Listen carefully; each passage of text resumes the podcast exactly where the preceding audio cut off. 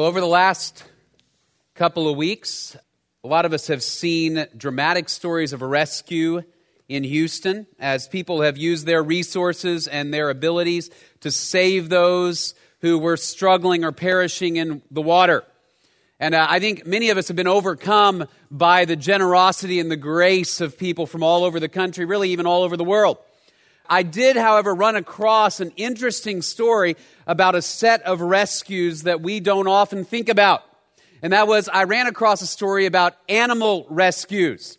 People who had used their boats or their time or even risked their own necks to save animals. That some of you may remember, even in the early stages of Hurricane Harvey here in town, you may have seen there was a horse that was stuck in some water near a bridge here in town. And I was watching the live stream of our fire department rescuing the horse. And I was cheering them on, and they got the horse out. But I read this article about all the different animals that people saved. There were dogs, there were horses, there were even, even there was a pig that some people saved from the water. Uh, the most intriguing one to me, though, was the people who went and they risked their necks to save a group of bats from the bottom of a bridge, the Waugh Bridge in Houston, a famous bridge where there are, I don't know, millions of Mexican free tailed bats. Now, the reason this was interesting to me was I thought, you know, on the surface, a bat doesn't necessarily look like an animal that you would want to save. All right, here's a picture of the face of a Mexican free tailed bat. Some of you just gasped.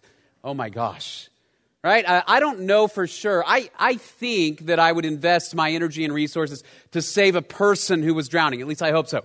I'm not so sure about this animal. Like if I walked by and that face said, Save me, I might keep walking, right? I'm just not 100% sure. Now, I realize they're important for the you know, for ecological reasons, they're important for the environment. They eat a lot of insects, but they're not attractive, right? They don't present a lovable face. And so I thought it was remarkable that there were people who gave of their time and even risked their life and limb to save them.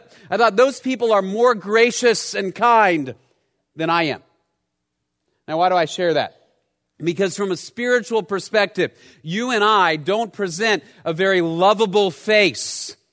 Right, from a spiritual perspective, if somebody walks by and sees us dying in sin, they might not be inclined to reach and offer a hand to save. Right, from a spiritual perspective, we are filthy, we are sinful, we are dirty, we don't look great. All right, but we're in the same situation as those bats with rising water, the water of the consequences of our sin, death and eternal separation from God.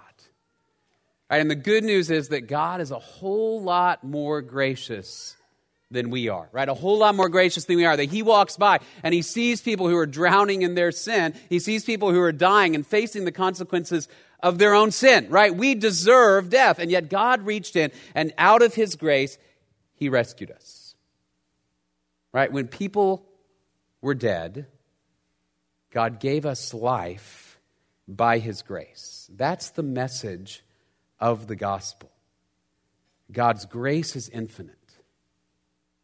God loved us so much that even when we presented a very unattractive face spiritually, God said, I want to save them. Right? That's at the heart of the book of Ephesians. God saved people dying in sin. We're going to be in Ephesians chapter 2 verses 1 through 10 this morning.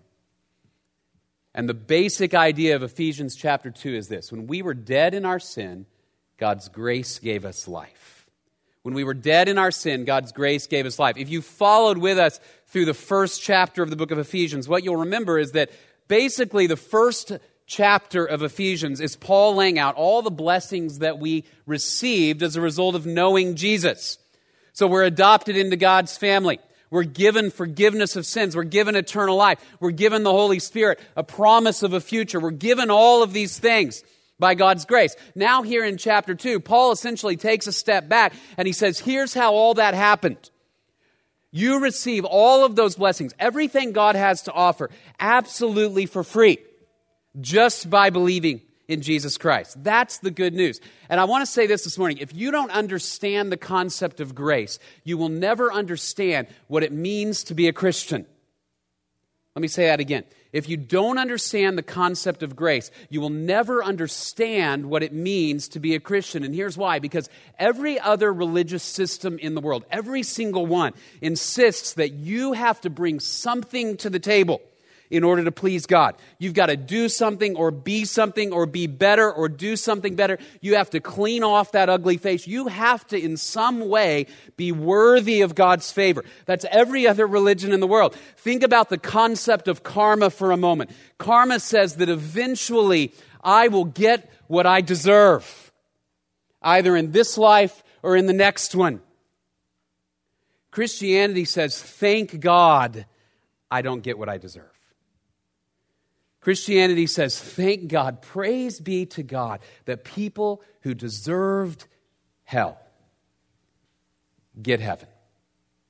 That people who deserve death get life. That's grace. If you're in here this morning and in any sense you believe that you have to bring something or do something in addition to the work of Christ in order to receive eternal life, you're tragically wrong. And you're missing the good news that God, because of his love, saw people destined for death, and he saved us. That's the heart of Ephesians chapter 2. And if there's anything that I hope we accomplish this morning, it's that all of us will walk away with a deeper appreciation of the grace of God that we raise our hands in the air and we just say, I'm in awe that a perfect God, that a holy God would look at someone like me and give his son so I could have life. That's Ephesians 2 1 to 10. One of the most powerful passages in the entirety of the New Testament, I think. Where Paul's going to take us first, though, is he has to take us down into the depths of our situation. We need to understand frankly, how bad we really are, right? We have to understand the face that we present in our sin. That's Ephesians 2, starting in verse 1. I want to read verses 1 through 3. Paul says, And you were dead in your trespasses and sins, in which you formerly walked according to the course of this world, according to the prince of the power of the air, of the spirit that is now working in the sons of disobedience among them, we too all formerly lived in the lusts of our flesh, indulging the desires of the flesh and of the mind, and were by nature children of wrath, even as the rest. The first thing Paul tells us is this we were dead in our sin. We were dead in our sin. Before God intervened, we were dead. What does it mean to be dead? Well, a dead person is incapable of helping themselves, right? You cannot walk up to a corpse and say, hey, you look out of shape. You need to eat better. Right? They can't do that. You seem sad. You need a psychologist. Right? They're dead. There's nothing that they're going to do that's going to improve their situation. They can't communicate, they can't talk. There's nothing they're going to do apart from a miracle in order to get out of that coffin. They're dead. Dead is dead is dead. And Paul says, Look, you were dead in your sin. You were separated from God. You were cut off from life. You were dead. All the way dead. I don't know how many of you have ever seen the classic movie. It's been 30 years since it came out. The Princess Bride. One of my favorite movies of all time. There's a, great scene starring Billy Crystal as Miracle Max. I'm going to show a little clip here in just a moment. But you may remember that uh, the protagonist, Westley, this great pirate and swashbuckler, finds himself tortured almost to the point of death, and his friends find him and they believe he's dead, so they take him to Miracle Max looking for help. Right? And here's what happens. I want to watch this short clip this morning. His daddy can't talk. Look who knows so much, huh? Well, it just so happens that your friend here is only mostly dead. There's a big difference between mostly dead and all dead. Please open his mouth. Now, mostly dead is slightly alive. Now, all dead, well, with all dead, there's usually only one thing that you can do. What's that? Go through his clothes and look for loose change. Yeah, all dead, there's only one thing you can do, right? Go through his clothes and look for loose change. You can't fix it. Mostly dead is slightly alive. All right, from a spiritual perspective, we're all dead. Okay, we're all dead. Paul says you were dead in your trespasses and sins, separated from God, and destined for hell. Right, and then he's going to go on, he's going to say, dead in your trespasses and sins, in which you formerly walked. Now, it's an interesting image, the walking dead, right? The idea of the walking dead first comes from the Bible. He says, You are walking around, you look like you're alive, but you're dead.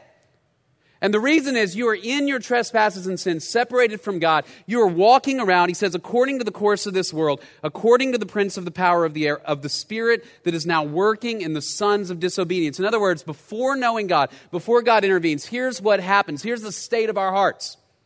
We just walk around and we do whatever the world says we ought to do. We just sort of go with the flow.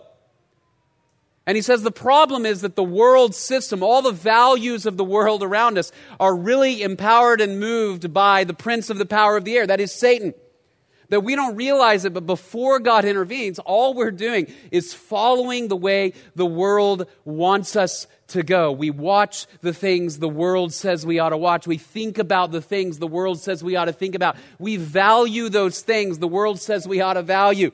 That is the spirit that is now at work, even now, among those who don't know Jesus. Paul says, That was you. That was me. He says, Before we knew God, we just went with the flow.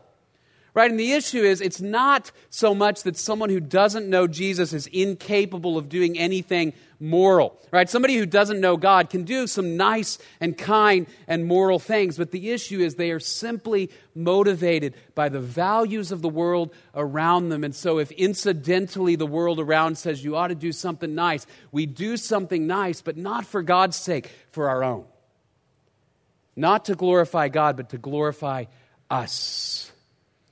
And so that's why Romans will say, even our righteous works were as filthy rags because they are shot through with sin, shot through with pride, shot through with self exaltation rather than the exaltation of God. And Paul says, Look, you just followed, he'll go on and say, the desires of the flesh and the desires of the mind. Your body is corrupted and your mind is corrupted. No amount of education will fix it. No amount of exercise or good eating will make it better. No amount of counseling will fix this problem. This is a spiritual problem that goes all the way down to the core. And so Paul says, consequently, we were children of wrath. Children of wrath, meaning destined for the wrath of God. Children of wrath by nature. What does that mean? Because Adam sinned, we sin. We have sinful ancestors, and we inherited sin, and then we chose to sin. Just like everybody in the world. So he paints this grim picture. There's nothing you can do to fix this. Think about the ways in which our world tries to fix this problem. We look around and we say, there's violence, and there's racism, and there's immorality, and there's theft, and so maybe we can fix it with politics, right? Maybe if we pass the right laws, we'll fix the problem of sin. Or maybe we can fix it if we just get enough PhDs. And there are people who believe that. If we're educated enough, we'll fix it. Maybe we can fix it through charity and acts of kindness. But Paul says, no, you're dead. You can't fix dead without a miracle. This is bad, bad, bad, bad news. We're dead in our sin. Right? And so, so we pause for a moment as we get to the end of verse 3 and we linger in that sad reality. We're dead in our sin before we now get to verse 4. You're separated from God. But look at verse 4. He says, But God, being rich in mercy, because of his great love with which he loved us, even when we were dead in our transgressions, made us alive together with Christ. By grace you have been saved, and raised us up with him and seated us with him in the heavenly places in Christ Jesus, so that in the ages to come he might show the surpassing riches of his grace in kindness toward us in Christ Jesus. He says, When we were dead in our sin, God's grace gave us life. I don't think there are two more beautiful words in the entire New Testament than these two words, but God. Right, right here at the beginning of verse 4. You were dead, but, but God, being rich in mercy. God has a storehouse of mercy. We talked about this last week. Why does He give us His mercy? Because of His great love with which He loved us. God walked by as we were drowning in the consequences of our sin and said, I, I love that person. Being rich in mercy, what does He do? He makes us alive. You may notice this morning the alive on our sign has taken some color and some life. As we move throughout the book of Ephesians, there are going to be more elements added to the sign to highlight what we're talking about each week. This week, we're talking about this concept of we have moved from death into life. When we were dead in our sin, God's grace gave us life. And I want to point out a few details about Ephesians chapter 2 and about the life that God gave. The first one is this He gave us life in Jesus. He says, When we were dead in our transgressions, He made us alive together with Christ. By grace you've been saved. And what did he do? He raised us up with him, seated us with him in the heavenly places in Christ Jesus, so that in the ages to come he might show the surpassing riches of his grace in kindness toward us in Christ Jesus. What is Paul saying? He's saying fundamentally, God did all the work through Jesus, and you and I did none of the work. Let me say that again. God did all the work to make us alive. You and I did none of it. Why? Because we were dead. What did we bring? We brought sin. We brought death. And God did all the work. You did none of the work. Nothing that we did got us out of the grave. When I was a sophomore in college, I took a, an engineering course in which the professor believed that people learned best in pairs, that we needed to do all our work in pairs as partners. And so he assigned everybody in the class to a partner. And it just so happened that my partner, his name was Matthew, he lived on my dorm. He lived in my dorm, a floor up from me. And Matthew was just a wild overachiever. I don't know how else to describe it. Matthew is currently a professor, not at A&M, but a mechanical engineering professor at another university. And he was one of these guys that when you walked in his room, you wondered, like, where was all the stuff? Everything was squared off. Everything was clean. He had a nice, tidy stack of all his work. And you'd walk in and he was always working. And it's like he'd look up and go, Come on in. You know, like you were in a professor's office. And so I was his partner for the semester in this course. And here's what would happen 19 years old, we would set an appointment. We'd say, hey, let's get together and let's do the work for this class. Let's do our assignments. So I would walk in, and Matthew would be sitting at his desk, and I'd sit down and he'd go, here you go, take a look at this. And he had done the assignment, the entire assignment, before I got there. Every time. And I would show up and I'd look at it and I'd go, Matthew, you've done the whole thing. Like we're partners. I'm at least supposed to like act like I'm doing something in this class. And he'd go, No, it's okay, I did it. Why don't you just, you know, check it over for me? So I became his secretarial assistant for the course. And I, I, would tell him regularly, like, I'm supposed to be doing some of this, but, but at 19, I didn't really know. Like, what do I do? The guy has done all the work before I walked in the room, before I showed up. I did nothing. He did everything. Right? That's what Paul's saying in verses 4 through 7. You did nothing. All you did was put yourself in a position by rebelling against God where you are destined for death. And God came in and He said, I got this. And He does all the work before you even show up on the scene. Because 2,000 years ago, God's Son died on a cross for your sin. And then He rose again. And sin and death were buried in the grave. And so you show up and you say, Ah, I'm dead. And God says, No, I've, I've given you life. I did all the work. Before you even opened your eyes as a baby for the first time, the work was done. God made you alive in Jesus. And then it says, He raised you up and seated with Him in the heavenly places in Christ. Now, I realize right now you're sitting here and you say, My seat does not feel heavenly. What's Paul getting at? That your spirit is now alive again. And one day your body will be there as well. You no longer dwell in the realm of death if you know Jesus Christ. You dwell in the realm of life and you live with Him, seated in the heavenly places and raised up. Death can't touch you. Sin can't touch you. Satan can't touch you. So you no longer belong to their kingdom because He raised you up and He seated you with Christ. And it says God did it so that in the ages to come, He might be able to display the superabounding riches of His grace. That all the universe will one day say, Look what God did toward people who were dead. He made us alive in Jesus. God did all the work. And then Paul's going to go on and he's going to say this He gave it all for free.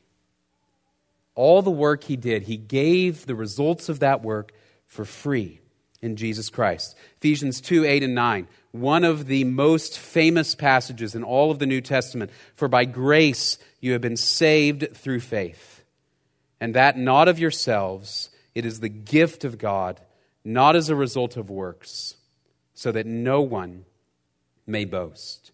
Many of us memorized this passage as kids, and I think once we understand the context, it becomes more and more powerful. What does grace mean? What does this word mean? You see it all throughout the New Testament in the context of the gospel. Here's what it means grace means undeserved favor. Right? Grace is not only that God didn't let you drown, but it's that He raised you up and then He lavished you with all of His riches for absolutely free. The word for grace in the Greek language comes from the word for gift. God gave it. It's a gift. If you've ever met somebody with the name charis, that's the Greek word for grace. It's a gift. It says God gave it for free. There's nothing you pay to receive eternal life. There's nothing you pay before God gives it. There's nothing you can pay after God gives it. There's no hidden set of requirements that you're going to have to fulfill in order to keep it. Right, the gospel is not the Columbia House Record Club.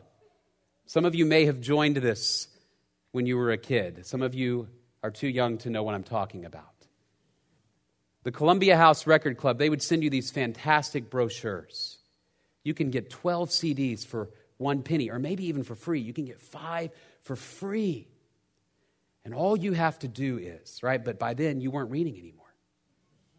Because you got all this stuff for free. So, how many of us, I did, we signed up and we got the 12 and we got to pick them and they were fantastic. And then the next month, the little card came. If you don't want like the greatest hits of Sonny and Cher. Fill out this card and send it back. And you'd forget to fill out the card, and then you'd get the CD and you'd owe them $15.99. And you couldn't get out of the Columbia House Record Club, right? It was almost impossible to get out, but you were locked in once you were in. There was a secret ritual or code or some kind of letter you had to write to get out of the thing, and so you got in for free. But then there was this huge list of requirements on the back end that cost you money and your parents' scorn because you had been suckered. Paul says, now the grace of God isn't like that. You're not going to show up at the gates of heaven and God says, all right, pay up. There's not going to be a moment where God says, oh, by free, I meant uh, you really got to do a couple of things to keep it. Free means free. And he's going to go on in a moment. We'll talk about this. He's going to say to all who believe in faith, by grace you have been saved through faith. But these prepositions are important here. By grace, through faith. Grace is the foundation. It's given by grace, it's received through faith. And this is so hard. I'm going to guess that there are even some in this room this morning that you struggle to accept the freeness of the gospel because it seems too good to be true, but also because we're proud. Why is it hard to believe? It's not hard to believe in the gospel because there are these magnificent things we have to do. It's hard to believe because we're too proud to admit that we're dead and that we need help. And so I think often our desire to earn or contribute to our own salvation is rooted in this pride that I can bring something to the table. I don't really need everything God has to offer. When I was maybe eight, my uncle Greg sent me and my cousins and my brothers to the movies one afternoon. And as he was sending us off, he reached in his pocket and he gave me $20 and he said, Here you go. Here's $20 for the movie. You guys have fun. And like any kid, I took the $20. I said, Thank you, and started to turn away. And Uncle Greg said, No, no, no, no, no, no. Come back here. Come back here. I need to show you something. I said, Okay. He goes, Give me the money back. I said, Okay. So I gave him the money back. He goes, Now, when I hand you the money, you can't just take the money and say thank you. He goes, I give you the money and I say, Here's $20. And you say, no, no, no, no, no, no, no. I don't need the money. I'm fine. I can't take your money. He goes, Let's try it. So he hands me the money. I go, No, no, no, no, no. right? And he goes, and I say, no, no, no, I insist you take the money. And then you say, no, no, no. And all this time I'm thinking, but I need the money, right? Like I, I actually don't have any money. I need the money. Why am I saying I don't need the money? And eventually, like the third time, he goes, okay, I insist. And he gives it. He goes, now it's okay to take the money, right? And I took the money and we went to the movies. I thought, why did we go through this? Because I have to present a mindset, I have to present a front that I don't need the money. To be dependent upon another person, especially in our culture, is a source of shame. We don't want to ask for help. Ephesians 2 says, You better, or you're going to drown. You've got nothing but death. he says, God gives life for free. That's grace. And he says, by grace, you are saved through faith. Not as a result of works, lest anyone should boast. It's not of yourselves, it's the gift of God. You don't have anything to brag about. What is faith? Faith is, in essence, placing your trust in the reality that God has given life. You say, I believe, I am convinced that Jesus died for my sin and he rose again, and I trust God through Jesus for eternal life. I often think of it like entering an airplane. Right? When I walk onto an airplane and I sit down, what have I done to get us to our destination? Nothing. All I'm doing is I've trusted the airplane and the pilot to get me where we need to go.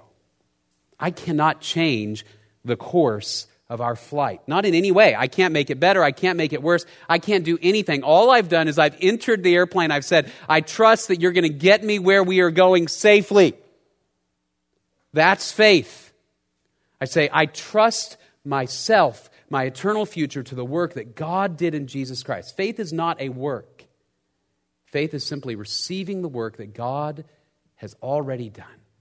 By the way, I, should mention this issue of what is faith and how does it relate to works has been obviously one of the biggest discussions throughout the history of the Christian church. It reached its climax 500 years ago this year. On October 31st, 2000, uh, not 2017, 1517, a guy named Martin Luther in Germany nailed 95 points or theses to the door of the chapel in Wittenberg. And at the heart of Martin Luther's 95 theses was the idea that nobody receives God's grace because of something they've done. That God gives eternal life for free. Not because I pay the church, not because I buy my way out of purgatory, not because I do enough of the sacraments, not because I work hard enough, but because I believe in God. And if you've never read any of Martin Luther's writings on this subject, I'd encourage you to do so. There's a great biography called Here I Stand by Roland de Bainton, one of the best English biographies of Martin Luther. And he describes this reality, and you can read Martin Luther's writings where he says, Prior to understanding this, I always saw God as angry and ready to kill me because I knew I was a sinner. Right? Even Martin Luther's priest was like, Hey, Martin, chill out a little bit. You're not as bad as you think you are. Right? But Luther said, No, I'm worse. But he said, as I read Romans and Galatians, all of a sudden the righteousness of God, I understood the righteousness of God is not something I do, it's something God gives by the death and resurrection of Jesus Christ. And he says, all of a sudden it's like the heavens opened up and I understood God differently. And he said, whereas before I hated God for his anger, now I loved him for his mercy. And it transformed the face of the Christian church because of a recovery of this idea of grace. God did all the work in Jesus, He gives all the work for free. And then verse 10 the result is our lives proclaim His grace. Verse 10 For we are His workmanship, created in Christ Jesus for good works, which God prepared beforehand so that we would walk in them. See the way that chapter 2 begins this section versus the way that it ends. At the beginning of the section, how did we walk? Well, we walked according to the course of this world. We couldn't do anything different. We walked in our sin. Right here in verse 10, what happens? Now we walk what? In the works that God prepared. Why is that? Well, the works are not something we do in order to earn God's favor. All right, that would deny everything that Paul has just said.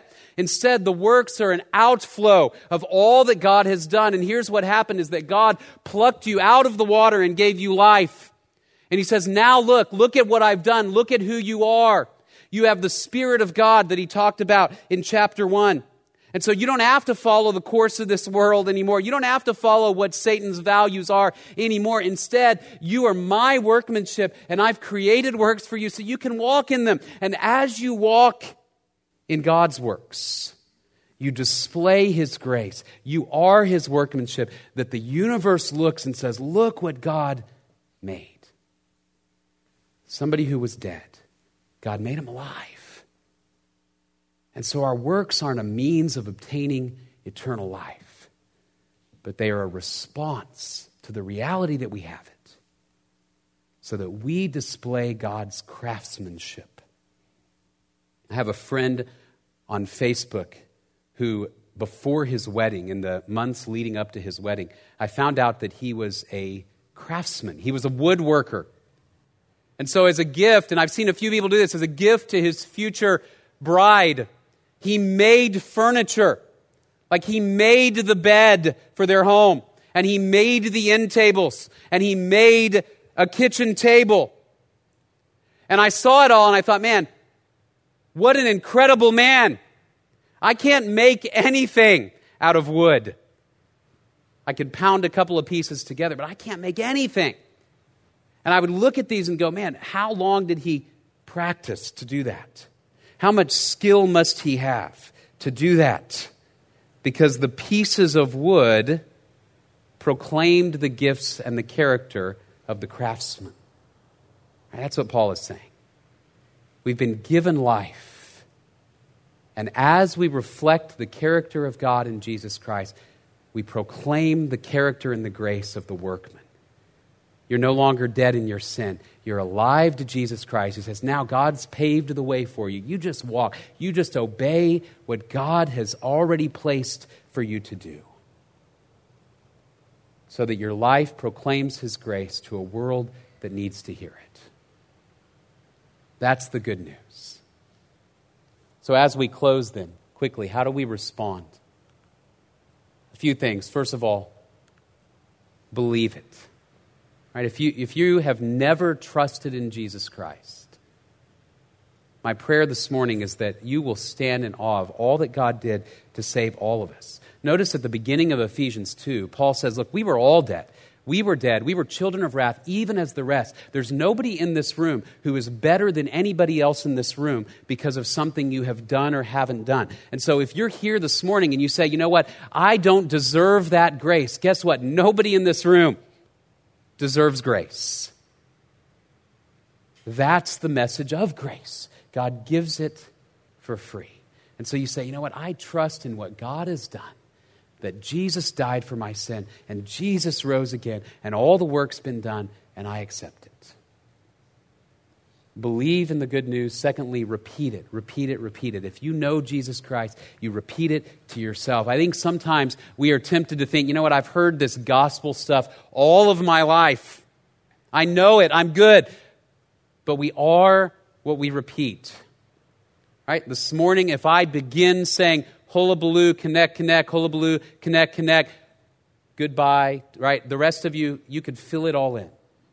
Right? Because every week, like a pagan ritual, we repeat it, don't we? We know it. It's part of our soul and heart, it's in our minds. We are the Aggies. The Aggies are we, right? And we remember it. We are what we repeat.